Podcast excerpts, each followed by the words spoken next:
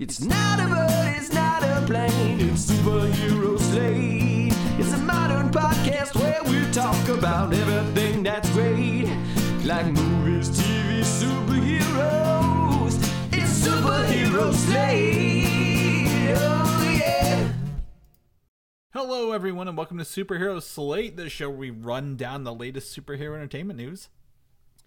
We love TV, movies, and superheroes. So let's talk it all out. My name is Chris, And my name is Mike. and this week we're diving into the Borderlands with the first trailer for the movie, not the game.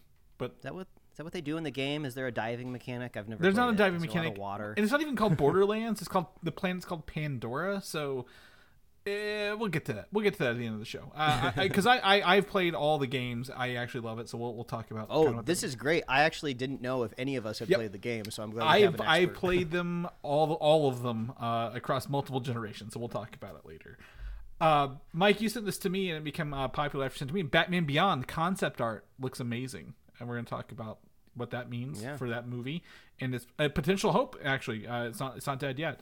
Uh, Avatar: The Last Airbender arrived on Netflix in its live action form this week. We got a little bit. We, we didn't watch it all, but we're going to talk about our impressions here at the top of the show and more.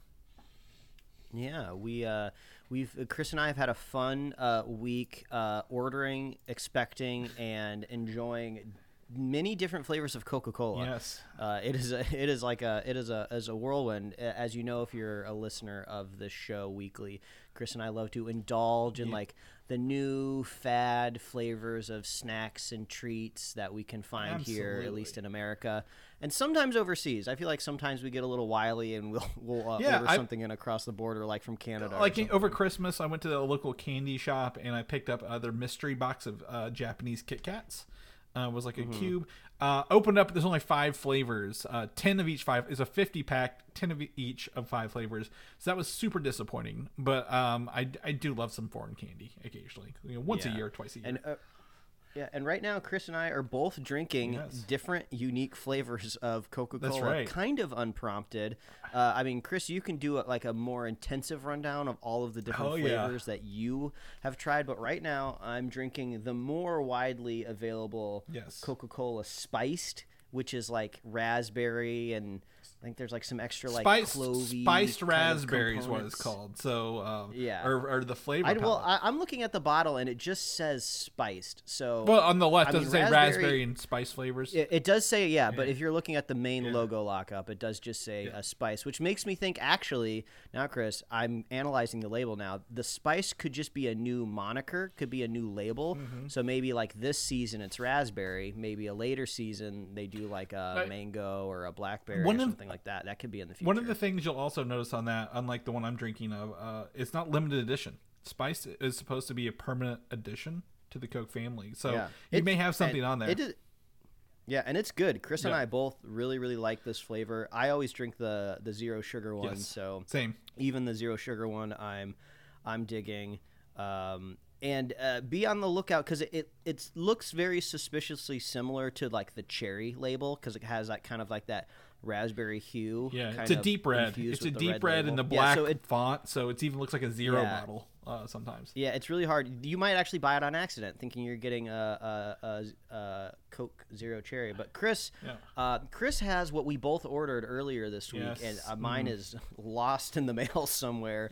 So, Chris, I- tell everybody what you're So uh, Coke has those limited creations they come out with every couple months, six months or so.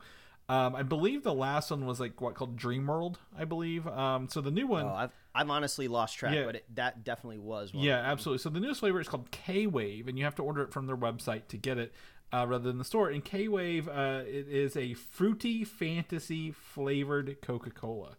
Uh, and I, I enjoy it. It's it doesn't have um, an overpowering flavor, so I would say spiced isn't overpowering, but you know you're not getting a regular Coke at the at the top of the bottle. I, I'm. Yeah, I mean, Chris, you're missing the most important component. I know, of the I know. K-Wave, yeah, I know. though. It's well, it, it's. I was gonna get there, but it, it's subtle and very um, smooth, like my favorite K-pop songs. Mike is what I was going because it's a K-pop flavored thing. It, it actually came with a bunch of stickers as well, which was I thought were really cool, like the raised stickers, like the textured ones uh, in the box. Mike hasn't gotten his box yet. I got two, um, but Uh, K Wave Limited, a K-pop collaboration, fruity flavor. It's it's really good. It's subtle flavor. I enjoy it. Has the K-pop um, uh, um, just infatuation hit the malls of Middle America just yet? Uh, Because we have a uh, we have a mall out here, at least uh, in the uh, the Galleria over here in Glendale. There's like a random like K-pop fan store, but it's not like one of those established mall stores. You know, you can tell like oh somebody rented this space that used to be like a Kay Jewelers or like um what's the other like jewelry store where kids get their ears pierced? Claire's. Um, it's like uh, Claire's. It looks like an old Claire's. Like they they they don't have quite enough merchandise to fill the volume of the store, but it's just Mm-hmm. Yeah. full of a bunch of K-pop stuff. So uh, Let- let me tell you- I'm sure if they could sell the Coca-Cola, they would. I, I I've not been into a mall uh, officially probably since COVID. Um, like I like like literally any chance I can avoid crowds of people, I'm going to uh, at, at this point in my life. Um, so Unless it's a theme park, though. well, that's that's not really a, a mall though, is it? Uh, that that gives me some breathing room. In a mall, it's a little claustrophobic. Uh, I've been to one or two. The candy store I went to um, in the middle of the day was it was fine, but like I've not really been into a mall. But like I, I swear we're adults, folks. Yeah. Uh, we're talking about going to the mall, candy store. I bought video games yesterday. Okay, people, let's let's let's not let's not sugarcoat this. Um, but yeah, I, I think you know one of the things I um, you know, we have a uh, we have a lot of FYEs. We have two FYEs in my town, um, and those they have their K-pop areas of the store when you go in those um, to to get that. So absolutely. And me, Mike, I'm a Blackpink fan. I don't know if you knew that or not. I, I enjoy me some Blackpink. Of, of uh, beyond that, um, what was the other BTS? My my wife enjoys them, um, but yeah, we're- we're not K-poppers here. If I'm gonna be completely honest, but that brings me to my third Coke flavor, Mike. That is only available in the TikTok. Chris, shop. wait, I have oh, a, go I have a, I ha- oh, I had a transition for Oh, you. sorry. Go ahead. You Sorry. may, may, you might not be K-poppers, but some of us could be TikTokers. Well, yes, but I'm not a TikToker, so this is this is actually um, this isn't going to work out very well. Um, so the next flavor of Coke is only available in the TikTok store, and I do not have one. My wife does not have one, but my sister-in-law, uh, God bless her, does, and was able to order me Coca-Cola Happy Tears, which is only in the TikTok store. And uh, it, insane title. Before you even get Yeah. into it, Chris, Yep. what an insane title for a product. But obviously, they're at least meeting the consumer at the store that they're shopping at. I mean, Mm-hmm. Happy Tears seems very much Gen Z. Uh, maybe overlapping a little bit with the the the burgeoning Gen Alpha. You Yeah. know, they're they're, they're meeting their consumers. And, and so you might be asking, Chris, what is what is Happy Tears? Well, it's a salty peach flavor, if you will. Not overly salty. Me and Mike had a conversation about how salty drinks can be already before we got onto the show. But it's not like it's not like someone pours salt in your drink. It's not you know electrolyte filled, but it's there a little bit. It kind of cuts up the acidity of a regular Coke, if you will, um, in that regard. And it's got a subtle peach. It feels very clear, very light Coke, and, and I really enjoy it. But I will tell you, the packaging for Coca-Cola Happy Tears blew me away. Um, literally, in in my my job as a, as someone who works in marketing, if I ever had the opportunity to design packaging, I, I would I would have loved to have been in the room when they came up with this because Yeah, uh, you sent me a picture of it. it. Looks really cool. yeah, so when you get it, you get it in one box. You open that box. There's another box. I'm like, great. They're really protecting these these Coke cans. Open up. It's a metal briefcase. It's literally a briefcase uh, with pla- uh, paper wrap around it and two keys. One that says Happy, one that says Tears on it. The keys actually don't open the briefcase, sadly. Um, so you flip it up, open it, and inside it's like a foam insert, two Coke cans of Happy Tears. A long sleeve shirt dedicated to Happy Tears and a bunch of stickers, I guess, with like TikTok sayings or something to do with Happy Tears. It is like literally like if, if I don't know I don't know what it costs. My my sister in law would not let me pay her back for it, but um whatever it cost was well worth the money. Like this was a huge package. The K Wave Coke came in a cardboard box. It still had a great presentation, but it's there to transport you for Coca Colas that you're going to drink. This was a whole experience, and essentially what they're wanting probably someone to film it, put it on TikTok, right, and share their experience with it. Um, one of the things about the design of Happy Tears is that there's like a looks like a a teardrop falling down across the Coke can and the the the, the logos and stuff, even the shirt. Um, it's actually on the Coke can like that clear raised uh, plastic, kind of like kind of like Oh, it's glue. like the, oh, it's like a resin. Okay. Yeah, it's like a resin on the can. It's a resin. It was a resin on the the the case as well. So they actually give it some texture to that. You want to when you touch it. So I, I was I was thoroughly impressed with that one. If I'm going to be completely honest, I did not think uh, it would be as involved as it was for that experience. So absolutely, if you're interested in that, uh, two cans on that in TikTok shop. K Wave comes with four cans, and Spice you can buy um, in bottles, cans, and mini cans, I believe, at your local stores at this point. So. Uh, if you wanted to call us your Coke dealers, we'll absolutely take that at this point. Uh, we- Yeah, at we'll Superhero. Slate, the, the the Coke is flowing, but also the popcorn. And when the popcorn is flowing, Chris, you need a bucket. Mm-hmm. Well, see, um, here's the thing. We're going to talk about Dune because we've talked about the Dune popcorn bucket already. However, you missed a chance for the spice uh, from Dune being being an opportunity here. Now I know you've Chris, not you know Dune. I haven't seen these movies yet. Yeah, I know. but Spice is a thing in Dune. Anyway, so Dune. Uh, last night I watched Dune. Tonight I get to go watch Dune Part 2 at a fan screening. So we're recording this a little earlier on Sunday. Thank you, Mike. But my wife went to the theater to see if they had the Ecto, uh, or not the, the Ghostbusters popcorn holder, the, the trap, Mm-hmm. the proton trap, because I think that one's fantastic at AMC. Oh, I have I haven't even seen that one. You sent me the the Slimer one. Oh no, yeah, they, they actually have a trap, and it comes with a plastic inset to hold the popcorn. So it's like the beams coming out of the trap of the proton trap. Uh, I think that's what it's called. I, I'm I'm looking it up right now. yeah, you gotta look at the I- AMC one. Yeah, this one. so uh, I was like, hey, go check out if you can. She, she works close to the theater. Uh, Whoa, man, these are getting so detailed. This is like a full-on movie prop that they've just created a plastic, a plastic edition to hold Yeah. popcorn. yeah, absolutely. So it looks just like the trap. and It's got a little, little thing on top that holds the popcorn.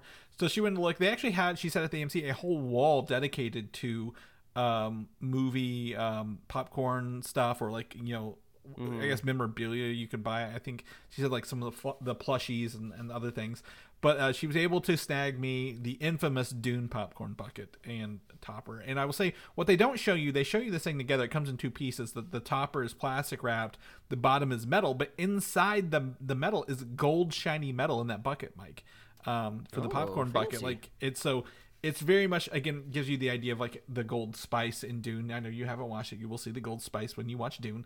um, but like it, it adds more, I guess, to it than you would think it was. Other than we're laughing at the literally the little uh, phalanges in the the worm mouth that you put in to get the popcorn out of. it is pretty funny. I feel like um, some movie marketer. I don't know if this is on the supply side of like AMC and Cinemark, or if it's some sort of like uh, corporate merchandising person at the theaters, but.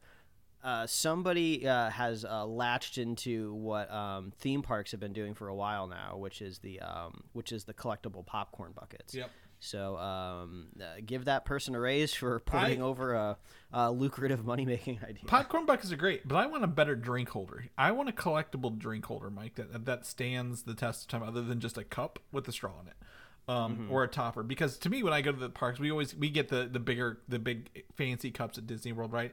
We have um, an alien dressed up as Santa popcorn bucket, I believe, and a couple other Mickey ones that that that we've we've gotten over the years. But like, I really like a fancy drink holder is what I want. Yeah, don't- there there seem there seems to be a missing middle market for collectible drink cups.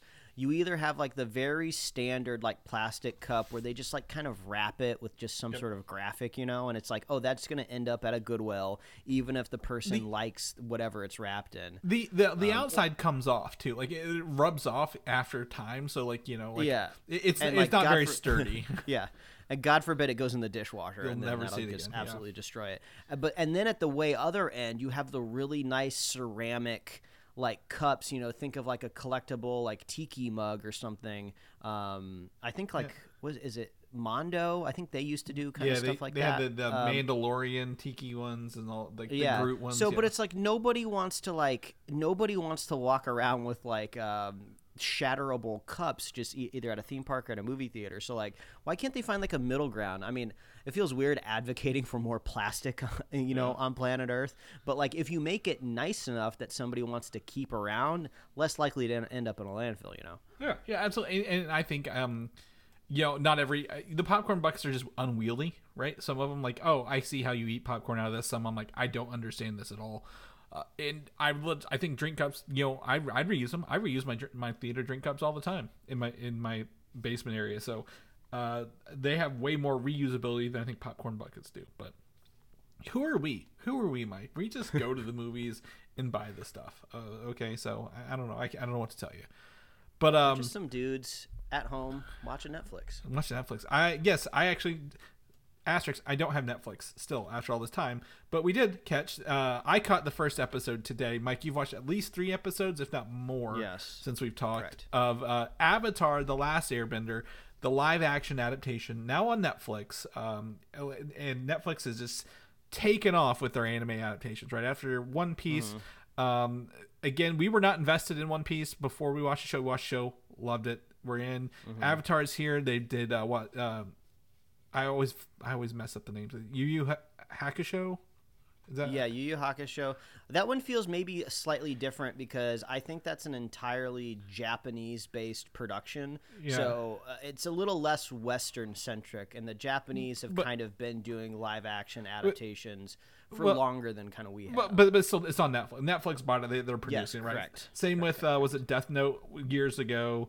Um, Mm-hmm. Really, the only thing they haven't soiled uh, or, or touched either way, I don't know if these are good or not, is, is, Dragon Ball. Thank God. Uh, so so we're, we're still safe on that regard. But Avatar: Last Airbender, technically uh, an American show drawn with anime style. So um, Mm-hmm. so that's that's cool. Out now uh, with the live action. Mike, you are an Avatar fan. You you you are of the two of us. You are invested in this universe. You know it. You you love it.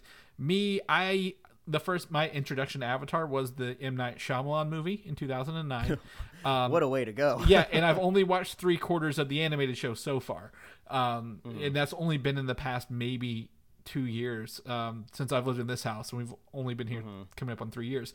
So you you are way more knowledgeable and invested, and this is more yes. to you. The show was made for people like you, not for people like me. So um, I'll let you go first because I think uh, you've watched more, and I think you you might have a little more to say.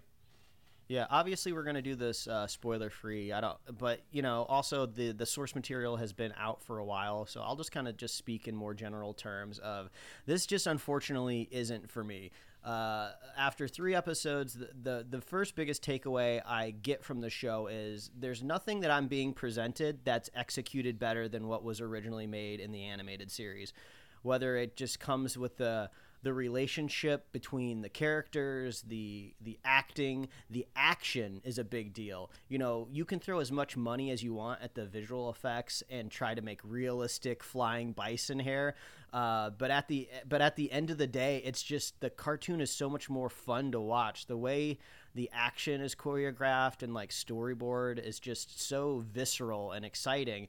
And also, I've talked about this before on the show, but there's this magic trick that happens in an animated property where in an animated world you can the audience can just let themselves go a little bit more and they can give a lot more up to the story. So when more magical things happen uh, you don't question it as much because you know you're kind of watching this uh, fantasy world. But when you're porting something over to live action you just intentionally have to take everything so much more serious and accurate if you're going to hit this dramatic tone which is kind of the opposite of One Piece. Like One Piece is such a wacky world that they ported that over into the live action and it still works. But Avatar is a very serious narrative at times, yeah. uh, with occasional comedic relief from characters. And I think I think you nail it on the head. Like the Avatar series. It, I mean, this first episode I watched.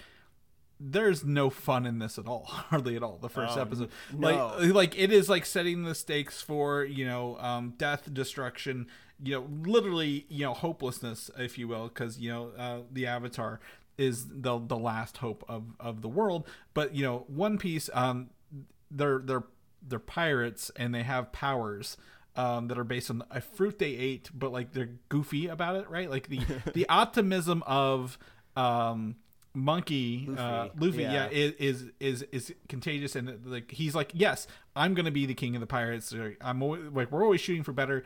Um, Avatar is the other thing. Hey, uh, we are uh, in the worst timeline possible. Uh, how do we how do we fix this? So absolutely, they are complete polar opposites in tone out the gate. Yeah, and, and that's just the execution, I would say, of the adaptation. The whole other part is just the straight up execution of making a TV show. The acting is awful. The directing is awful. Um, I I hope that the kids can age into the role a little bit more. Uh, but and you know and your your your pool of hiring is smaller when you have to you know meet that those age criteria And all of these kids are obviously better at acting than I am, but like everything falls so flat. The exposition is out of control. Like yeah. I thought it would kind I thought it would smooth out maybe after the first episode cuz you know, you give the first episode a bit of a pass cuz they got to they got to dump a lot on you, but everyone's telling you exactly how they're feeling. There's this hilarious moment. I can't remember if it's in the first episode, but it might be in the second where uh, Zuko and his uncle are like kind of on a beach and they're just like, "Oh, where did this character go?" And this random merchant from nowhere that we've never met before just walks up like, "Oh, you want to know where this guy went? Oh, I think I saw him getting in a boat and he went that direction." And then the dude just walks away and you never hear from him again. Mm-hmm. It's just it's just wild. So just on the simple execution of just making television well, they're not doing a good job. And it's I feel very very odd about this because I went out there on the internet just to see what the general tone was, and it seems to be very, very split. People se- seem to either be having a good time and they're just kind of, you know, letting all of these problems, you know, be pushed aside because they're just happy to have a somewhat competent live action adaptation. And there's other people that seem to be, you know, on my side of the fence of just like, the, the source material is so it's just so much better in every way uh, and you know, when you think about adapting something like a book, right?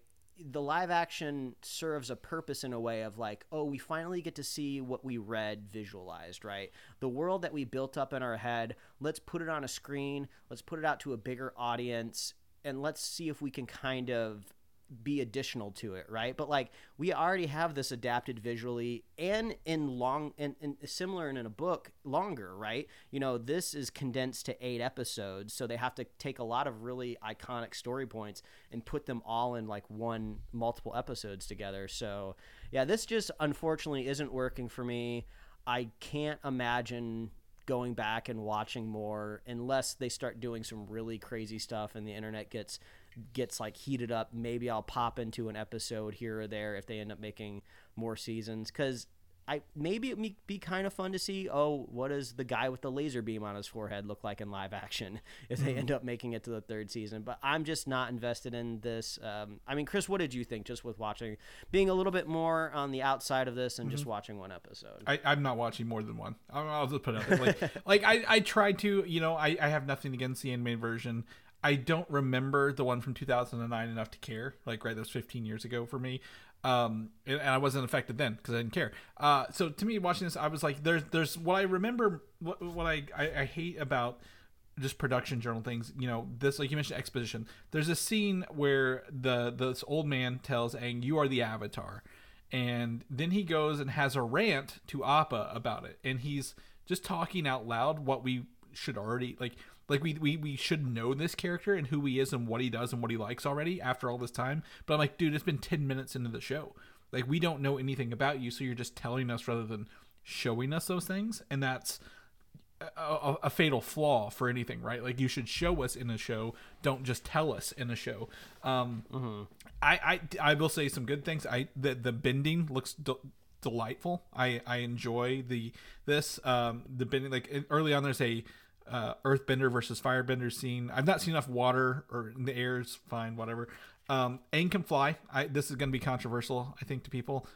Kind of weird. Uh, he uses it sometimes. He doesn't use it other times. Perfectly weird. Um, but like, there's just a lot of telling and not showing. And I think this show would be better, from my point of view, is if they just kind of started it off where the show halfway is, like with Katara, with Sokka, and then do they find Aang and then do flashbacks or story points tell us what happened rather than just start it out It- and give us and is- everything.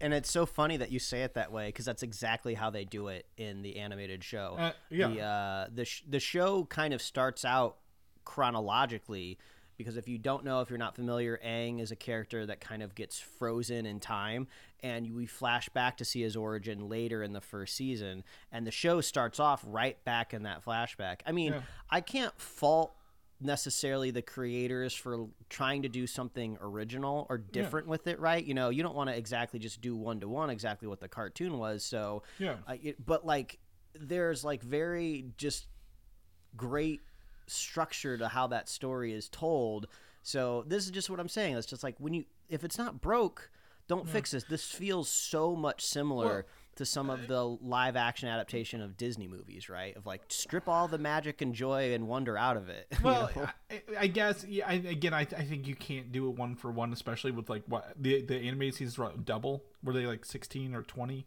episodes? Yeah. I think so. Like you're, you're condensing a lot. Um, absolutely agree. I, I think I, I I the actors to me are fine. I disagree with you on that, but I don't have any affinity for the actual ones in the show, the animated show, either. So I can't draw that line. But I just it, it felt so heavy handed. Um, I, and I hate to say, it, literally like a lot of maybe Madame Web. Like it's just explaining a lot to us as viewers rather than just letting us experience it or showing it to us as you go. And right, that's the first episode. You have you might have to do some of that heavy lifting, but I've seen shows jump in and leave the mystery and the intrigue and like this magical world, show us the wonder and the joy of it, uh, and then you know take away uh, or with with the hey this was this was all lost years ago rather than hey we're just going to destroy everything now from the get go. Uh, I one of the cool things I will say, Mike, and, and agree with me or disagree with me, don't matter. Um, the Fire Nation, the brutality of the Fire Nation, uh, way more apparent in this than I, than I feel the animated show um, like literally burning people alive with their powers. Didn't really see a lot of that in the animated show. So And I kind of wish they would have leaned more into that, right? You know, I, I always think about the Harry Potter movie franchise, where as the films progressed, they got um, they got darker, they got more mature because the audience got more mature. Like, I'm sure there are some kids watching this live action adaptation for sure. But I mean, the fan base, we are all grown. We're all grown, you know? Uh, we're mature. And I think that would have been a great way to set yourself uh, off from the source material of like have more of that and just honestly maturity in everything like more mature storytelling trust the audience to pick up on nuance between storytelling and hmm. like you were saying chris instead they just tell you everything you need to know because they're worried you're not going to get it yeah, I, yeah, I would say on the flip side, you know, in contrast to One Piece, because that's what I'm going to look at. This, you know, for comparison, um, there was some weighty stuff in that. There's one episode right with the the uh, chef kid, right, like sitting alone with that dude who had to eat his own leg to, to like stay alive on the like they handled adult themes and mature things and like life and death fairly well in that show, uh, without you know being as heavy handed. But they also didn't start off heavy handed. They didn't just take it away and say, "Oh, don't you remember the good times?" No, I don't remember because you didn't show it to us, uh, or, or, Or give us any when, good uh, times. Yeah or even like when nami like breaks down i think it's like maybe the last or second to last episode Yeah. she's like stabbing herself just to like she's cutting know, off the tattoo. She's cutting off the tattoo Yeah. of, of, of Yeah, whatever. and it's just like that was so intense and it was earned over all those episodes. And then you have in the first episode, uh, Aang uh, finding Gyatso's like cartoon esque skeleton, like Yeah. Halloween prop, you know, sitting on His the ground. mustache was still there. I'm pretty sure. and it's just like, come on, man. So yeah, I'm I'm not gonna be surprised to find people out there that like it. You know, some people can just like you know kind of push some of this stuff to the side and just like enjoy it for what it is. You know, that's I, the- I'm some of the happy things I've been saying they're getting a competent Avatar live action version because all they've had to sit on is is literally the the 2009 version, which is universally hated. Right? If, if the world could come together on one thing, no one likes that movie, um, and so you know they're getting something competent. Whether it's it's as good as the source of material, I don't know if you'll ever be able to, to cap that. Right? Like like you And mentioned, it- people people are fans of it, and that's peak. So you know it may Yeah, not get that good, a- but they're getting something. Yeah, and that's a good point. And honestly, um, you can paint it as a win no matter which way that it went right. You know, if this would have been an absolutely amazing adaptation and everyone loved it and it became the next Game of Thrones, the original creators of Avatar, who aren't connected to this Netflix show anymore, they could have been applauded for creating such an amazing world and such uh, in-depth storytelling that the live-action adaptation just had a just an amazing source material to pull from. And congratulations to them for creating such an amazing narrative, right? And then if the live action ends up being just absolutely horrible and terrible, oh, that just goes to show you how impressive the the animated original is because they were able to tell this amazing story in this medium that a lot of people look down on and think is just for kids. So at least at the end of the day, even though I don't like it, I can think back to the original creators um, and congratulate them. And also, I can look forward to all of the animated expansion that they're going to do to the Avatar universe, which is great. So, we're going to get more of the stuff that I like straight from the creators' mouths. And honestly, I, I it feels like the Avatar stuff is best case scenario. I think it just gets three live action seasons. Netflix cuts their losses and Well, they, it- it- they just it. cut it because Yeah. they'll cut anything after three seasons. But that's- and then if there's going to be more live action, it'll be, I would say from Paramount Plus, but they might No, not exist. No, I, I don't think. I think. I think three seasons. You told your three books, right? Like, give them three seasons. Let them actually finish a story rather than cutting their loss at one. They may. They may be able to come back, right? Like something. You know. That oh, hey, here's our criticism. Fair point. Let's let's adapt for season two and season three. Um, and it could be something that you know starts off with. I, I don't think it. I just don't think it has an identity. I just don't think it knows what it wants to do. Does it want to lean into the cartooniness? Does it want to lean into the seriousness? And maybe they can find that footing in another season, right? Because you get the introduction of what uh, isn't it Toph, right? The the Earthbender. Um, you know, uh, uh, you know, uh, the book two uh, from the anime. So, I, if I remember correctly, like Aang loses, like literally, like that's like the the hero's journey. He falls and he he doesn't come up to it. So, season three is all about that redemption arc and like you know making characters. Like I know what's uh, the um the fire kid's name. Uh, Zuko. Zuko. He he has a change of heart, right? In his thing, there's more characters introduced. So I, I think there's opportunity for this to bounce back, but um, Netflix ha- Netflix has to to give it. I think it's gonna have watch numbers no matter what we say. People are watching this. Um, So I think it'll get a two if they can listen to two or listen to the feedback and create a two that's better. There's still hope. I still think there's hope for this. So um, I'm, I'm not going to count it down and out yet, but I just, I, as someone who's not in this world, it is very hard to get me into this world. I said I, the only episode I wanted to watch based on the thumbnails, Mike, is episode four. And that's because it's got that crazy earthbender guy that Aang's friends with, who's like 100 years old or whatever. And they have that crazy town with all the slides and stuff in there. I'm like, I would like to see how they do that world or that, that city in that episode because um, it'd be it'd be interesting to see more earthbending than you know just just fire the whole time. We get it. So that's where I sit. Uh, that brings us to our next topic, which might you know ruffle some other feathers out there in the world. But uh, Naruto, a long-lived anime, uh, is getting a live-action adaptation from Lionsgate, and uh, it will be directed by Destin Daniel Cretton, who is known for uh, Shang Chi in Legend of the Ten Rings. So, uh, to me, I've never watched Naruto. Don't understand it. Uh, never watched the sequel either. I, this is uh, well out of my wheelhouse. I'm a Dragon Ball guy. You know, you know that. Mike. Yeah. So yeah, N- Naruto is like the the very next uh like I would say graduating class I feel Yeah. like after us, right? Like we were like Dragon Ball Z kids, right? And then like the the next people behind us like oh, we're all on Naruto. Yeah. And it, very similar in a sense of like it ran uh, probably just as long. Uh, It has it has its own kind of like spin-off series, Yep. uh, cast of characters, you know, character with a big ambitious goals. Uh, I've only seen maybe like four or five episodes Yeah. like when I would randomly catch it like on like Adult Swim or something like that, like late at night or Toonami or whatever it was. So uh, I am Right. similarly as detached as you are, Chris, from the show. So I'm hoping for um, another One Piece experience where. I have no affiliation Yeah. with it. I don't really care how it's adapted. Um, one thing that's really cool, uh, uh, Destin Daniel Cretton, he is an executive producer on a show that I'm watching right now, which I haven't brought up on the show just yet because I'm still working my way through the first season, called Tokyo Vice. It's um, a show that just kind of started its second season on Max. And the only reason I knew about it is because they were promoting the second season. So I went back and I was like, okay, I'll watch this. And it's this kind of fun, like late 90s drama of a guy, an American from Missouri who moved to Tokyo. And he's the first, um, he's the first foreigner to work at like the, I think it's called the Meicho uh, which is uh, Tokyo's like number one like newspaper. So it's back in the day, just kind of pre-internet. You know, he's uh, he's trying to get to the underbelly of Tokyo and the yakuza. It's like it's a really fun show. So um, he Yeah. Dan uh, Cretton's not the creator of the show, but he's an executive producer. Yeah. So he's he's got his fingers in it as as well. So Yeah. uh, the other- I mean, we and we liked Shang Chi. You know, Well, I think for everything that it was, we liked it. that's the one thing. You know, if I look at live action adaptations of this stuff, um, re- I, I've I've seen more clips of the old Avatar movie lately. Uh, you know, in comparison to Dragon Ball of that same era, Evolution.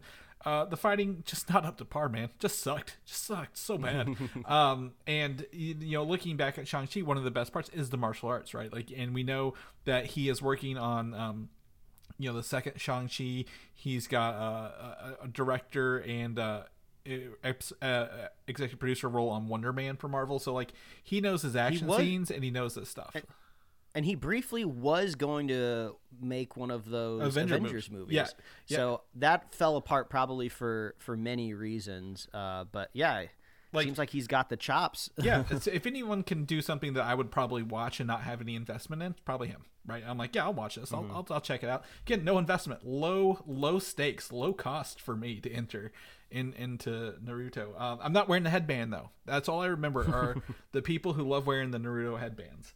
Uh, in what's it, the run where he puts his arms down and it Oh looks like that's the question, The right? Naruto run, yeah. Uh, nobody looks goofier in real life when they run like Naruto. Uh, so do you do you attempt to adapt that and make it look cool? I don't yeah. know. I think you do. I think uh, you know that was all part. Whenever we all rushed Area 51, remember that we all ran like like that. so uh, it's part of the world. But yeah. Anyway, if if, uh, if anyone has any uh, comments or, or, or or thoughts on that, let us know because we are well out of our league on that one. But back in our league, let's let's talk about this Superman Legacy, Mike, the first film coming out of the DCU uh, from James Gunn, Peter Safran, written directed by James Gunn. Uh, will begin filming this week um, after a uh, they had a cast table read. So uh, sounds pretty cool, right?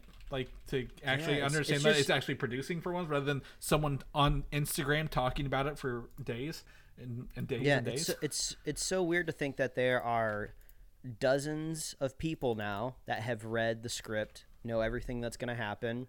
And I just love to pick their brain and be like, "Is this the tip of the iceberg? Do you think there's enough here to launch an entire cinematic universe? There's so much weight that Uh-huh. this script has to hold up. I'm so curious." Yeah, yeah. Can can this can this pull off? Are there too many characters already in this movie, Mike? Uh, I I just um the next thing we're gonna talk about is the photo from the cast read. You know, James Gunn said after the table read, he shows off the cast. You can see Nicholas Hoult with a, a shaved head back there, uh, doing his, his best Lex Luthor. But like, you know, um, I was like, which one's Superman again? Looking through this, like we have so many people here, right? And Superman, he's in the back left, I think, in the hat, right? That's that's what Yeah. I'm looking at. Um, you know, Lois Lane front right, but like, if I was to say my and I I can pick out who's going to be um his little buddy, the uh, J- Jimmy, Jimmy Olsen? Jimmy Olsen. Other than that, couldn't tell you who any uh, anybody else is off this, right? Like, I feel this is this is uh, a, a I don't know. It's gonna be. It might be crowded. He can probably pull off. I'm not concerned. But like, boy, yeah, that's there's that's a lot the of people thing, at here. least about yeah. Gunn has always been very great at ensembles. Yeah. So I I wouldn't that wouldn't really worry me at all. But yeah, it's crazy. There's just there is a a, a warehouse on a lot somewhere with all of these people, and they're gonna start making this Superman. so yeah, It's I expect to see some set photos. I expect to see some costume designs coming out of this, right? Like, um, you know, if you can count on James Gunn for one thing, he's gonna be putting stuff online every day while he's filming. So, Mm-hmm. uh, so get get ready for that. But um, yeah, you can check out that photo here, see the cast. Uh, let us know if you know who everyone's gonna be because boy, this is uh, this is gonna be wild. This is gonna be a wild ride uh, next summer whenever we get to it. Uh, but the last vestiges of the DCEU are still out there, Mike. Apparently, still in theaters. I think uh, maybe maybe not locally, but like internationally, even Aquaman and the Lost Kingdom will be streaming on Max this week, February 27th. So if you have Max, you can catch it there. Um, but with it being still in theaters, it can still turn a profit, like like a small profit, like a meager profit, Mike. Um, don't underestimate Uh, Aquaman, I guess.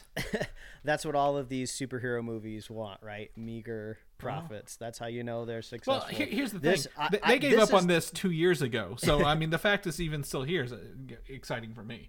This is the Ve- this is the Vegas bet, right, Chris? How long until this shows up on Netflix next to all the other abandoned DC movies?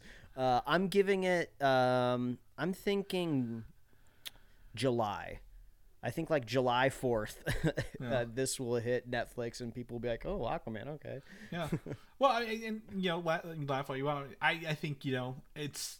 I'd, I'd actually written this off well before it, it made a profit. Um, I was like, yeah, we won't make it. I don't know anyone else. I don't know anyone else who saw this movie, Mike. If I'm going to be completely other than you and me, do you know anyone else who's talked about watching it, or any news I- articles that came out of this No, afterwards? this is it's so funny. I have not heard a single soul talk about this movie in real life and even on the internet like so yeah, this made no cultural impact. Yeah. Uh, no, uh, but it is making a, a splash, wink, wink, uh, in China. That's where all the money's coming from internationally. so, still running. Like, I, I'm really, literally surprised it's still running in some of these countries. Um, just kind of checking out here. Uh, any, if there's any delayed release dates, Japan was January, but everybody else seems to be uh, December. So some people are, are leaving this in theaters, and I think not just Aquaman: Lost Kingdom. We're, we could talk about what was the um, that Pixar movie last year that did well. Elemental? Elemental leaving things in theaters longer than 15 days. You know, I know we've been trained to look for them streaming, you know, a month, 2 months later, but like you leave it in there 2 it's been 2 months for this movie before it goes to Max. You could still probably make money off of it. You don't have to give up on movies the first weekend, right? And say no one will watch it, no one will ever see it because they didn't watch it the opening weekend. Uh, so I still think there's opportunity for people who just don't go the opening weekend and trickle in over time, uh, if you will. Uh, Madame Web didn't get that. It dropped 64% on its second weekend, and it was already loaded. Madame. Web is going to be the first uh uh, the first in association Marvel movie to end up like free on YouTube. Free- Like, nobody wants to buy it. Like, yeah. yeah. they're just gonna put it someplace where you can watch it for free. Yeah. Um, well, here's the. It might be the only movie that like you know they owe money on at the end of the day, right? um, uh, but in, anyway, so yeah, Aquaman: Lost Kingdom. Right, if you haven't seen it yet, it's fine. It's not. It's not a travesty at the end of the day, like we were promised. Um, so you guys can watch it on Max starting this week, February 27th. We've got an extra day this month, Mike. So that means you know you can take that extra day and watch this movie if you wanted to. But we've already seen it, so we don't need to do that. Uh, you sent this to me early in the week, and I saw it online later. Uh, Batman Beyond, a huge, huge show. We sat at the panel, the anniversary panel at Comic Con 2019. Uh, I've never watched this show, if I'm going to be honest. Uh, so That honestly, that shocks me more than anything, Yeah. Chris. That you you've yet to experience Batman Beyond. yeah, I mean, I'm excited to. I downloaded it, uh, but but I haven't haven't got there yet.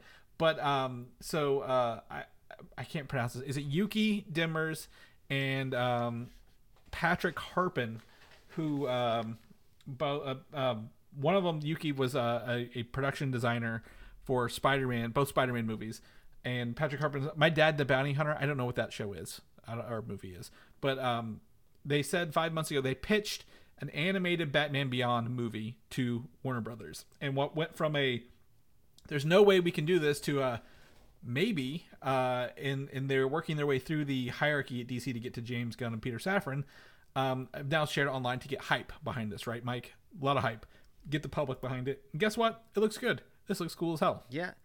I mean, I know we can't necessarily trust all of uh, Elon's numbers over on X, but the this post has 4.3 million views. I don't know exactly what that equates to in a kind of Twitter style universe, but the po- the post is nice because it feels very earnest, right? This isn't necessarily the same energy that people are coming at Zaslav at with uh, release uh, Cody Coyote versus Acme, right? This is more like, hey, we, you know, we've tried to make this work, we've tried to pitch it. This kind of seems like a softer version of the Deadpool movie leak that uh, created enough energy to get it made.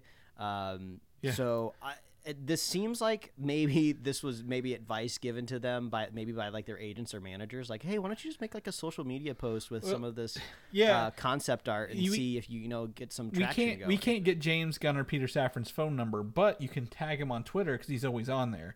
um, and, and see if he sees it because I think 4.3 million views is great, but like I also think think of all the embeds, the people who aren't logged in viewing this as well. Yeah, like exactly. This has been on sites all over the place. These images are being downloaded and shared.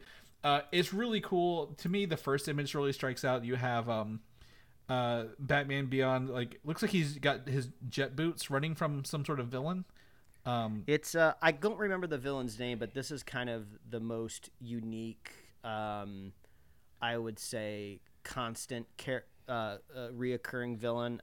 Okay. what- He looks like the spot or something like he looks that? like the he looks like the spot, sadly, yeah. but like it, it's got to me again. I hate uh, this is not a complaint. This is a compliment into the Spider Verse vibes, right? But like it fits Batman Beyond. It's future. It's it's not. It's like retro futuristic, if you will. It's not really futuristic, but it's retro futuristic from the show. Yeah, it's like that retro kind of um, noir Blade uh, Runner kind of look. Blade Runner type future. I think in a like an adapted style, kind of like Spider Verse. Like you said, I Chris, I also hate just equating everything to Spider Verse, but it's just like when people say, "Oh, it's like the Uber of you know ordering food," or "It's the Uber Yeah. of renting houses." This is basically like the Spider Verse of Batman Beyond, and it would fit perfectly. Terry McGinnis, the character, also is such a Miles Morales archetype as well. Yeah. You know, you got a um, kind of like a Padawan of the more established superhero, but carving their own path and doing it their own way with you know familiar powers but also different. So everything here is so perfect. And i will give credit where credit's due. Batman beyond came before miles you know? Yeah. so this was this was the the trendsetter for this vibe.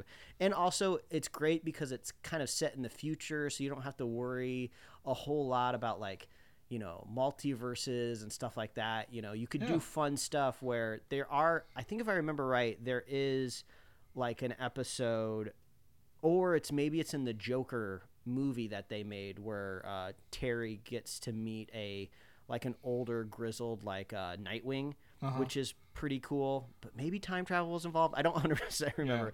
Either way the concept art is really really cool. It looks great. I mean Jane, I, they might not be making you know animated stuff a big priority right now, or at least things to compete directly with Sony Animation. Yeah. But it would be crazy to imagine this is not in some sort of tentative future plan. Th- Right? that's- You know, after our after our phase one goes well, what should we consider doing for I- like our phase I two? You know. I don't even think this doesn't need to be in the DCU. Don't do that. Like put it like Spider Verse, right? Into the Spider Verse, across Spider Verse. They don't sit in the Spum universe, if you will, right? Like they they exist outside of it. They can do what they want. Take this and do what you want them. Because here's the thing: Turtles hopped on that train, right? Uh, of the the you know unique animation style with you know young young leads. Uh, huge success, right? Enough to get a TV show and another movie coming down the road just hop on this bandwagon. Look where the money, like the money's here, people. Like just take our money. Like we'll go watch it. You'll probably you know the people behind it obviously have some love.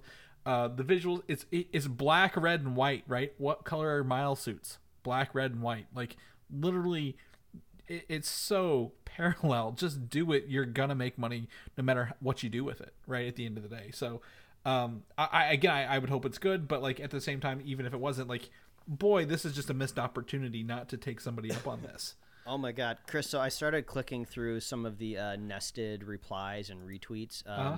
The the pretty popular account discussing film, they uh, made a post about it that got 15.8 million views. Yeah. So this this has, for, for all intents and purposes, and the the nerd film community has gone viral this week. So Absolutely. um, if it hasn't come across Gunn's desk. Um, his uh, assistants uh, are people around him aren't doing aren't doing their job. He's probably got the keyword Batman blocked on his X profile. you know. yeah. No one talk to me. I'm taking set photos with. Uh, I, I'm answering other questions on on X right now. Okay, or, or I gotta tell. I gotta let people know what brand of underwear so- Peacemaker will wear. They keep tweeting me. I'm sorry. We uh, I'm only on Threads now. Uh, the, the, the, the James Gunn social network known as Threads. So uh, if it, it's not on Threads, he'll never he'll never see it. So get it over to him. But absolutely check out those those images in our notes. They look fantastic. In the same vein, Spider-Man Miles Morales, uh, Spider-Man Two, the game, uh, has announced that the new game plus mode is coming April 5th. uh, Mike, which will include mission replay, new suits, and the ability to choose your symbiote color for like the uh, Venom tendrils and stuff, rather than you know just doing the black. I think that's cool. They're adding ultimate levels and golden gadget tiers to add something to that replayability other than just being maxed out and playing through the whole story. Okay, so, so it's new game plus. It's not like additional DLC. Correct. Just yet. Yeah, there there's some DLC, but it's like suit designs from um this.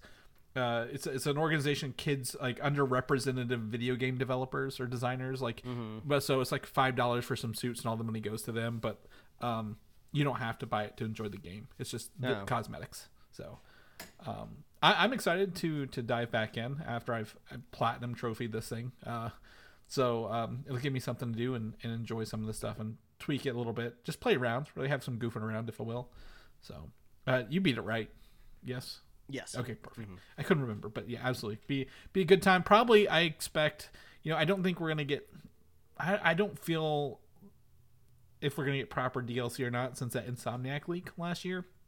But you know they could they could turn about face. But if they do, if not, I imagine possibly a uh, Game of the Year edition, maybe into this year. It's a little cheaper, has all the stuff with it. just- so I mean, just go torture yourself with the DLC that's coming out for Elden Ring. I'm Uh-huh. sure those uh, those new bosses will absolutely obliterate anything that you do with your controller. So Mm-hmm. that'll that'll uh, be a do while. that instead. There's um some other game. Oh, uh, to me actually, the Star Wars Battlefront Classic Collection. Did you see that? The Battlefront One and Two being remastered for modern consoles with like 64 players online. So, um, spent a lot of time as a kid playing that. Yeah, we're we're we're on like a video game tangent. They're uh, they're remastering, or uh, what did they call it? Like redrawing or repainting. Uh, I forgot Epic what Mini? word they use. Yeah, for Epic Mickey. Yeah. Yeah. Uh, I never I never played that when it came around, so I might actually I actually might pick that up. Yeah, they um, Nintendo had a direct this weekend. It was it was pretty pretty good. Some uh some of the Xbox exclusives were coming to Switch. They announced um before. Um, some other games were announced overall, but um, yeah, absolutely good good time for for video games. Uh, Mike, it's Morbin time.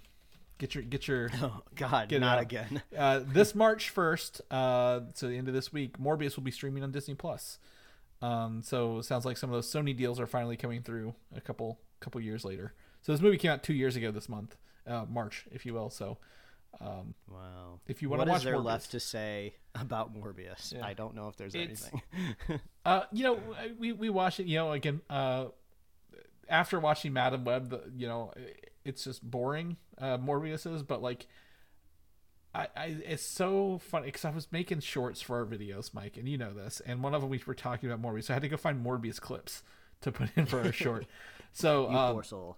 Yeah, so I was watching the the uh, the clip where he's testing his Morbius powers, if you will, and I was like, oh, this this hurts to watch this part again. Uh, like he's testing the bats. He's like, I have echolocation. How bats see in the dark, like you know, explaining everything as like we don't know what echolocation is. Uh, so, um, boy howdy, that was fun. But yeah, if you want, to if you haven't watched Morbius and you don't want to spend any money, it'll be free with your Disney Plus subscription already. So you just pop it in the background and watch it. Beauty of that. Star Wars actual news, Mike. Well, not news, but like more content news because we haven't had anything new for people who aren't watching the Bad Batch. Uh, the Acolyte, which is the High Republic era Star Wars uh, show uh, about the infil- the Sith infiltrating the Jedi, is rumored to debut June fifth this summer.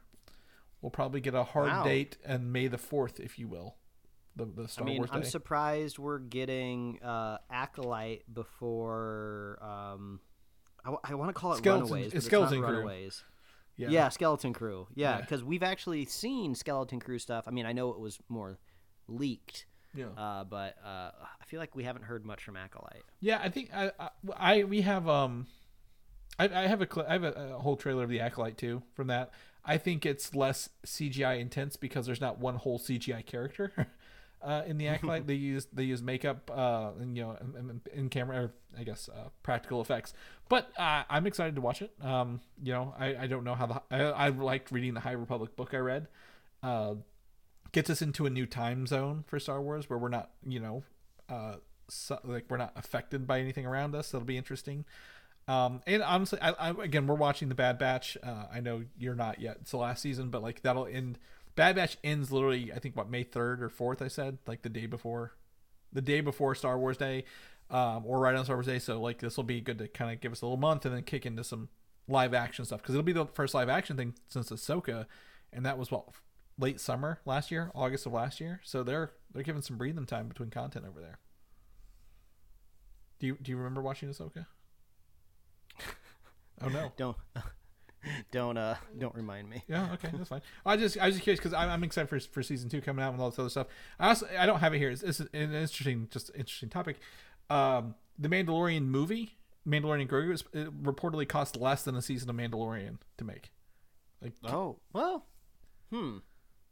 I like. I guess I'm not so surprised, really, if you think about when we've seen those budgets for the Mandalorian in the past, and everyone kind of at the birth of all of these new streaming things, were comparing every budget to Game of Thrones, right? Yeah. So yeah, I guess if you have multiple of those, you are kind of clocking over a movie pretty quick. yeah, I was gonna say you, a movie two hours. That's what four of the six episodes, so it should be cheaper, Mm-hmm. right? At, at the end of the day, so Yeah, and also if you think about it, maybe from like a a sales perspective, you know, if you can have a TV show span, you know, if you plan it out just right, you know, three monthly payments of a streaming service, you know, that ends up equating to more than the cost of a movie ticket. So, Yeah. you know, if that's how they're doing it, and then also they're hoping that people, you know, don't cancel, they don't churn through. So, or yeah. wait or wait and binge until the end. You know, Yeah, not you are there's a lot of, it, but yeah. so. So I guess it's interesting that, that they said it was less, and then I was like, uh, kind of math kind of adds up if you look at time to,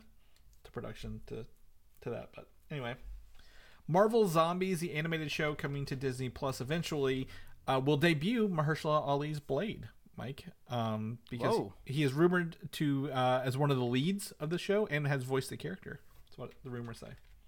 I mean, do we do we think this is an in- intentional or I don't uh, think do, so. Do we like cuz I feel like this the character was supposed to exist in live action beforehand, right? Well, yes. mean- so the rumor was always that you can't use them in animation. We don't have them in live action yet. However, um, Blade suffers from the uh, it to lack of commitment to release dates. Uh, so, um, you know, this movie was supposed to have been out, I think, a year ago. Uh, so we are well beyond that. So they, they probably recorded all this stuff and had planned on it coming out after the movie. Uh, but with everything changing with strikes and pandemics and stuff like that, it's probably shifted around quite a bit for this.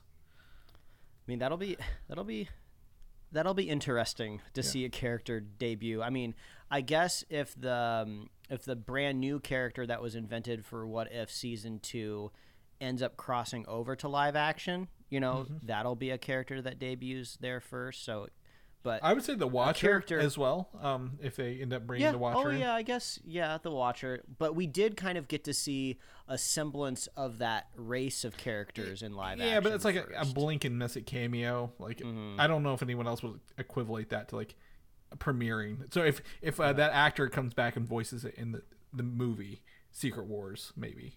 Yeah. Now, what would be absolutely crazy is if uh, this is indeed uh, voiced by Mahershala Ali, uh, and then like the movie deal just falls through and they end up recasting. So Mahershala Ali does do Blade, but only in this animated show. It'd be so odd. Yeah, I don't think I don't think it will, but I, th- I think it'll be cool uh, come through. But like, I'm glad they're at least putting Blade in the Marvel Zombies thing because he seems like the most of, of all the Marvel characters, uh, you know, that we know coming out. He seems the most equipped to handle with zombies. Um, Yeah, head chopping. I mean, he's got a sword. swords. He's got swords. he knows how to do vampires. So absolutely, he he probably probably know what to do in that. So I'm excited to to see that show. Uh, it's a lot of theory on that one um, when it comes out, but we'll maybe, maybe see. Maybe it'll be a Halloween release this year. The the Fantastic Four. I know we talked to Death last week with the casting announcements, but uh, the rumor that came out later this week from I guess you know scoopers, if you will, uh, said that the movie will take place across two timelines, and they they this can be taken two ways, Mike.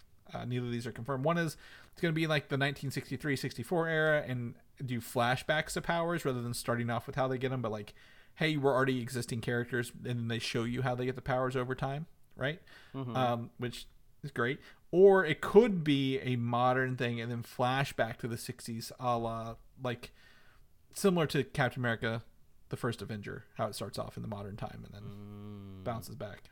So Yeah, I mean, we were we were propo- proposing the idea last week that you know the movie could primarily take place in the 60s and then you know your third act at the end of your third act similar to the captain america the first avenger you know he gets frozen and then in the last like five minutes you know Yeah. he shows up and uh, with nick fury and that uh, undisclosed location in new york city Yeah, yeah. so that's that's kind of what i was mentally yeah, expecting That's kind of how I would Um, take it too. I mean, again, you know, edits can change a lot of things, right? Script can have one thing, edits can say another. Mm-hmm. So uh, if it doesn't feel right, but yeah, I mean, this is kind of what we were talking about, right? Having two different eras in, in one movie, no matter how they put them uh, down there. So it'll be be interesting. I'm excited for this. I know they're going to be filming soon, so we get more information, we'll share with you guys. Apparently, the guy who, who was cast as the Thing, Ebon Moss-Bachrach, he uh, Mm-hmm. he's apparently like no like was told he they were wanting him for the Thing last like August, so he's known for like since last summer even. So none of these were and I like think he- under the wire lately. Yeah, and he's been kind of chatting a little bit recently. Uh, I don't know if he's gone through the the the the Marvel non-disclosure agreement just yet, um, but he was quoted saying that they're going to primarily be doing uh, the thing in uh, CG. Yeah. So um, I was kind of hoping maybe for like a mix of practical and CG, but also I'm not surprised. So Yeah. at least uh, we we might have that one answered. yeah, we'll we'll see how it, how it plays off in in scheme. I you know again a lot of the suits, Iron Man suits, other suits, they all look realistic, right? Thanos, complete CG character, it'll be fine. At the end of the day. Now, Mike, you said the top show you've never played a Borderlands game before. Is that true? I ain't never played a Borderlands once. The only thing I know about the game, well, I know I think two things, is the art style is pretty distinct. They got a lot of kind of like hard uh, outline, like comic book outlines. Very got a cel-shaded. very graphical style. Yeah, cel shaded. That's a great way to put it. And also, I, I I don't know if it invented the term looter shooter or if Mm-hmm. it popularized the term looter shooter, but I know it's a looter shooter. yeah. So absolutely. So Borderlands is a game trilogy from Gearbox. Came out, uh, man, those are mid to late 2000s. Uh, I would say 2000, maybe seven or eight. Um, and essentially, you go to this planet called Pandora, and you are a vault hunter. You were searching for the mythical vault, which you know is where all the treasure is on the planet. And so you go through and you go across Pandora, which is full of a wasteland, full of junkers, uh, cars, and people with all sorts of crazy types of guns.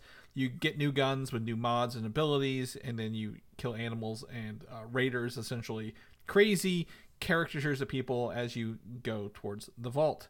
Uh, the game spawned Borderlands 1, Borderlands 2, Borderlands 3, a game called a pre sequel, uh, which is. Um, uh, a prequel to that, and then I think there's uh, even a Telltale game, Tales from the Borderlands, where like it does the storyline stuff, uh, and all sorts of things. It's, it's gone across several several generations of consoles. I played from the first uh, from the first game all the way through the third one, and they they think they're going to announce the fourth one next month at uh, PAX in in March. So we'll see if they do another one. But uh, this they years ago they announced they're going to make a video game of it with Eli Roth, and we finally get our first trailer of this uh, video game uh, to watch this week. And uh, one thing my wife said, she she's watched Borderlands, she knows what Borderlands is. She's like, oh, I didn't know they're making a movie.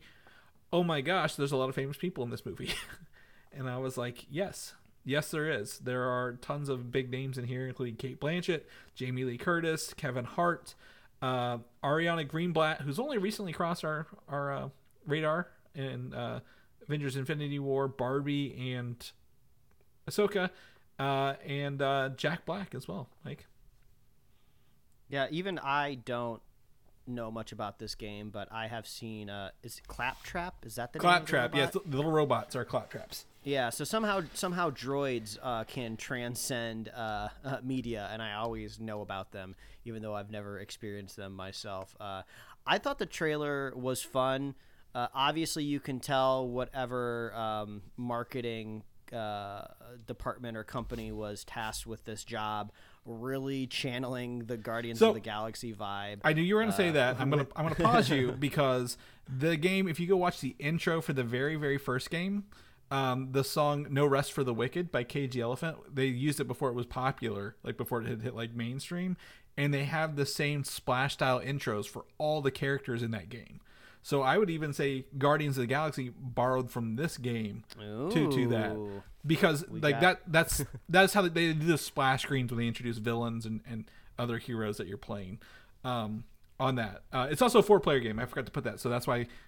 All these characters in there because it's a four-player game. But anyway, continue with with, with your, your experience. But I want to Yeah, say I mean- everyone has said that, but I'm like, no, actually, they had the like the popular radio songs and like the the splash screens It's- well before. It is. It's hard not to draw the Yep. uh, draw the comparison. Yep, uh, absolutely. even though you could say Borderlands is an extremely popular video game franchise, I think Guardians of the Galaxy as an IP has maybe uh, reached uh, more uh, Mm-hmm. eyes out there in the world. But yeah, I thought the trailer was fun. I have no idea if the casting is effective or not compared to what is in the game. Uh, but everything, everyone seems like they're riffing off each other, having a fun time. Um, it, it- I don't know if this is weirdly refreshing or not, but usually I feel like in these movies there's some sort of like, you know, super famous like super attractive like bombshell that's usually they they just slap on the screen all over the trailers. And everyone really seems to be more like rooted in their roles of like oh this is kind of like a mad max style universe. There's no like you know excessive like you know cleavage or like you know skimpy body armor. I don't know why i picked up on it now even though i'm usually not looking for it but so at least i feel like they're kind of being true to the story they're trying to tell possibly. Yeah. so i like that. Um the the visuals seem fun. The energy seems to be kinetic. Um, I saw some people online saying that the Kevin Hart casting seems kind of crazy. I guess he doesn't resemble the character much, but it, it doesn't really bother me because I, you know, I don't really know what it's supposed to be. But yeah, this this looks surprisingly fun, It's- and I'd I'd like to see it. What I like about Borderlands is the comedy in it has always been a very rude comedy, um, if you will, and you kind of get it from the trailer where two things. One, there's they're talking about the the piss in the window. Um, I was like, oh, that's interesting. Um, uh, so absolutely, that's very, it's very like you're not expecting that in like a normal action movie, right? Like so, like they're talking about you know aliens peeing in the windows, and then Jack Black, um, he said he can't go unless, when people are looking. He's like, oh wait, never mind. So he's like, he, he- to me he's channeling his Tropic Thunder character a little bit in this role when he's coming through, but like the the humor in these are are very rude and crude along the way. So um, you know, you got to see a couple other characters. There's um, Mad Moxie, who is uh who runs like a a casino. She's in one shot. Like I don't know who's playing her, but like it's got it's very action packed. And you know, knowing this Eli Roth, who is known for his horror things, I believe this is R rated as well. You know, we're gonna get some explosions and body damage like we do in the games. Like people literally explode if you hit them with rockets in the game, kind of thing. So like, I'm excited to be in this brutal world and, and see how how it works the story the characters like this story does not exist in the games like this is like a, a an alternate universe version if you will um which doesn't bother me at the end of the day they have the right characters to have a good story i think at the end of the day um so i, I to me i'm, I'm excited I'm, I'm looking to have some fun uh, with it i uh, I did say the one thing I did include here is one character poster that pokes fun at Madame Web. Uh, the uh, Kevin Hart poster says, "Meet Roland. He was in the Amazon with my mom when she was researching spiders right before she died." On the official thing. So, um, boy, the other ones don't have anything like that. They literally tell you who they are. So this was a uh, pretty low blow cross it, if you will. But uh, seems to be a seems to be a stat cast and a good time. So as long as you know, I'm I'm I'm already sold. I've I played the games. I understand it. Um, even if it's different, I, I get the Borderlands universe. So I'm glad to hear that you're like, oh, this is different. You're on board with it a little more than. even even some of the stuff in the trailer seems like a little cringy like when the character with the, the bazooka says like mine's mine's bigger than yours usually something that i would just do a total eye roll at but the world at least that they're presenting me with it seems like something like that kind of belongs because it seems to be very heightened just in general so yeah, th- this this kind of actually gives me a little bit of um uh uh dungeons and dragons vibe that Yeah. movie um, I don't remember what the official subtitle of that movie was. Honor Um, Among Thieves. Something Honor Among Thieves. Yeah, like maybe that's what we're gonna get out of this, like a fun ensemble. You know, from an IP that you know you know is popular, but maybe not super widely you know adapted. So Yeah. yeah, that's what I'm hoping for. Yeah, it looks like a good, like you know, an unlikely team of people crossing the desert with guns rather than magic, if you will. at the end of the day. So absolutely, and that comes out August 9th, so late summer, late summer this year. That'll be a good uh, end of summer uh, cap, if you will, for for films. Lastly, we got a quick uh, just update for The Boys season four uh, poster confirming June 4th on Amazon Prime, Mike. So uh, it says, and I quote, break out the fucking confetti. So um, cool. That's exciting, right? Break out the confetti and also break out your additional two ninety nine a month if you Yeah. want to watch it without commercials now. So Yep. wh- uh, that's that's rough. Yeah, that's yeah, yeah. Uh, on top of what you were already paying, which is free. Quote, it's free Yes. plus commercials now. Um, but yeah, absolutely. Uh, Boys season four. Um, was the other the other show on Netflix? Uh, the uh, uh, Umbre- Umbrella. Umbrella Academy? Academy season three is supposed to end this year as well too. Sorry. Uh, so with their their final uh, season season four, I think season four this year as well. So um, been about two years since we had uh, an original season of The Boys, not the spinoff. So we're a little, a little overdue for it. We'll see how this goes. Um, I know they said that they might be com- you know confirming season five soon later on The Boys, but I I don't know how much longer that show has in its tank. Right, like at, at this point, like other other shows, Invincible stuff like that. They're they're you know they're gearing up. They're kind of taking its place. Do you think how many more seasons of The Boys do you have in you, Mike? Before you're like, I "Ah, mean, I gotta hope since The Boys is helmed by um, uh, Seth Rogen's production company, Point Grey, right? I'm not making that No. up. That, that's what it is, right? no, I don't think it's Seth Rogen. I I swear I thought it was his production company, Point Grey, because they, they went on from Preacher to The Boys. I'm Let me pretty sure. Let me let me. I'll pull it up. It's fine. Uh, so I know he's a what it was. producer. I don't know if it was. Yeah, no, the Point Grace. Or- well, okay, there's there's eight there's eight production companies. They are one of them. Okay, gotcha. I because I and they're- uh, they also have their hands in Invincible as well. But I gotta I gotta hope that they at least would have the the sway, the storytelling acu- acumen to go. Okay, this is a good place to end it. You know, we, we don't want to overstay our welcome. We don't want to Yeah. like you know strain the, the fan base and the audience. Let's not overdo it. Uh, let's not make this another The Walking Dead. You know. Right. Yeah, and they did that with uh, the Preacher. They had Preacher beforehand. They they ended it after I think three seasons. Um, and the book the book's done. Like the, the stuff they're they're adapting is done. So maybe maybe they could do five five and be done because I think you know this show's been going since 2019. Um, you know, if, if we're looking at two years between production, it'd be 2026 before we even get season five at this rate. So, um, hopefully they're able to, uh, um, like you said, see see that light at the end of the tunnel and, and make their own decision to end it rather than than having somebody else do that. But yeah, we'll keep you guys posted as that gets closer to coming out later this summer. Mike, that's it for for the episode this week. Um, I've got nothing Did, else. did you going. finish your Did you finish your uh, K wave? It, it's almost done. Like I'm at the bottom. I was, you know, kind of savoring it throughout here. So I'll finish it while you tell us where people can find you at. Yeah, they can find me and my web comics at liferewardsrisk.com and pickledcomics.com. Chris, if people want to catch you, hopefully with that Dune popcorn bucket and Mm-hmm. I don't want to be. I don't be caught with what I'm doing. I'm doing popcorn bucket. Where can they find you? You can find me on Instagram, Valdan87, V A L D A N 87, um, or video game systems of the same name. If people want to know more about the show, what we're doing, uh, where they can subscribe to us at, where they can get that information at.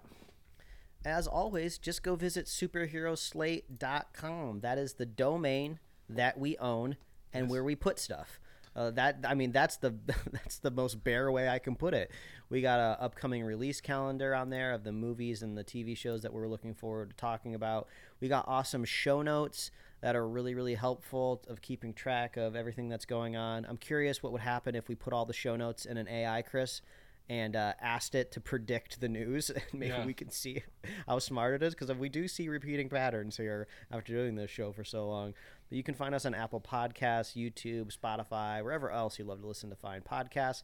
You can get merch at superheroslate.com slash store. We love hearing from you. Uh, are you drinking some extra flavored Coca-Colas? Yeah. What's what's We your what's your what's your flavor of choice today uh, over in, in Yeah, the drink we- world? Yeah, we want to know. Uh, and we love our super fans. If you want to be a super fan of Superhero Slate, it's so easy to do. All you have to do is share this show with a friend, share this show with a buddy, and we'll be here every week, folks. That's right. And we will see you guys next week. Bye.